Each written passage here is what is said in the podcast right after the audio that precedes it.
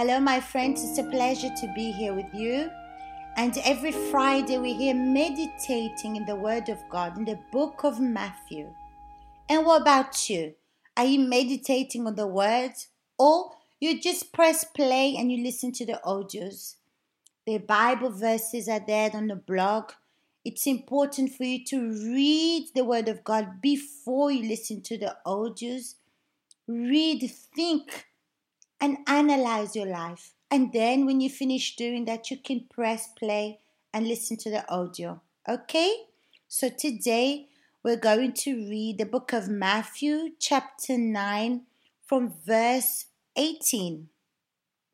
While he spoke these things to them, behold, a ruler came and worshipped him, saying, My daughter has just died but come and lay your hands on her, and she will live.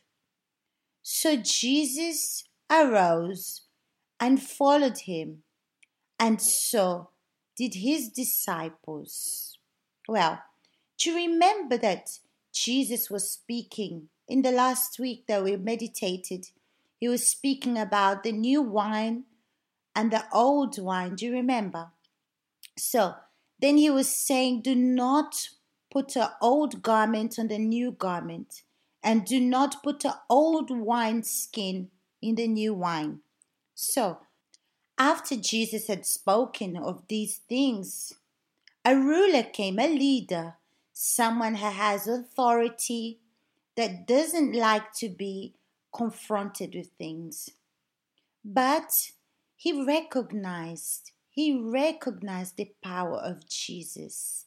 He recognized that Jesus was, was the Lord. That's why the Bible says he worshiped him. But for him to recognize that God, Jesus, was Lord, the problem that he had was not impossible. He said, My daughter has just died. But come and lay your hand on her and she will live.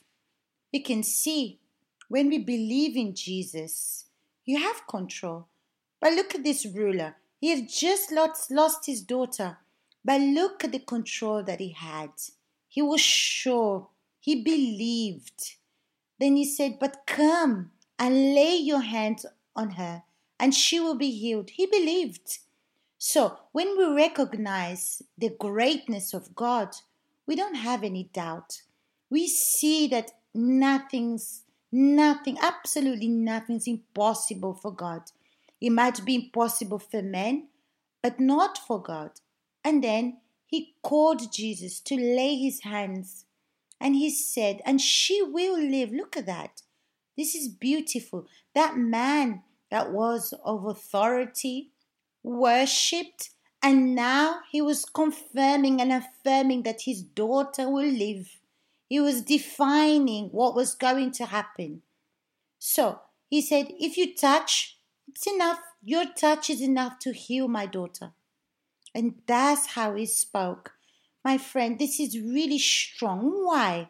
Because sometimes when we have problems, we're looking at our situation, we don't see that Jesus can, that God can resolve our problems.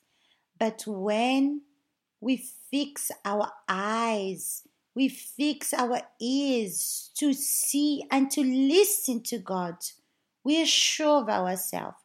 We look at Him and we see the possibility, we see the opportunity for Him to manifest His power in our life especially when in my eyes it's impossible, but I know for him nothing, absolutely nothing is impossible for him. He is the Almighty, He is Lord, and He makes things happen. Nothing's impossible for Him. So Jesus arose and followed him, and so did his disciples. Look at this, this is really strong we can make Jesus arise and solve our problems. But this is by faith when we adore God, when we worship Him. We don't see any difficulties. We don't see the impossibles. We define what's going to happen. We determine what's going to happen, my friends. This is really strong. Jesus arose because of his faith. How many times you found yourself in situations or say things that you're not supposed to say, and then you sound like someone that's unbelieving. It's not a problem for me to discover, to see my mistakes.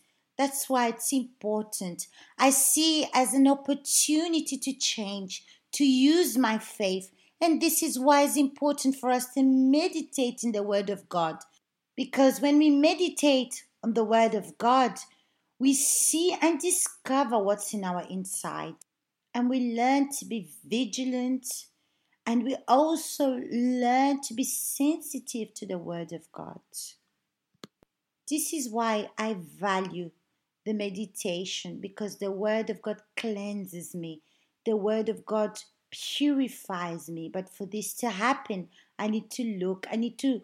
I need to know His Word, and that's when faith comes in because faith demands action faith demands from me to put my faith in action and to be vigilant and be attentive to everything that happens in my sight. And then I'll be able to resolve the problems that come and to please God. You can see that it pleased God, it pleased Jesus because Jesus arose and followed him with his disciples and he did exactly as the ruler had determined. Because the ruler used his faith, he put his faith in the first place, my friends. What are you putting first in your life? Well, answer yourself. Be attentive to your thoughts. Be attentive to the things that you say, the way you answer, the things that you do, and you will see how much you need God in your life.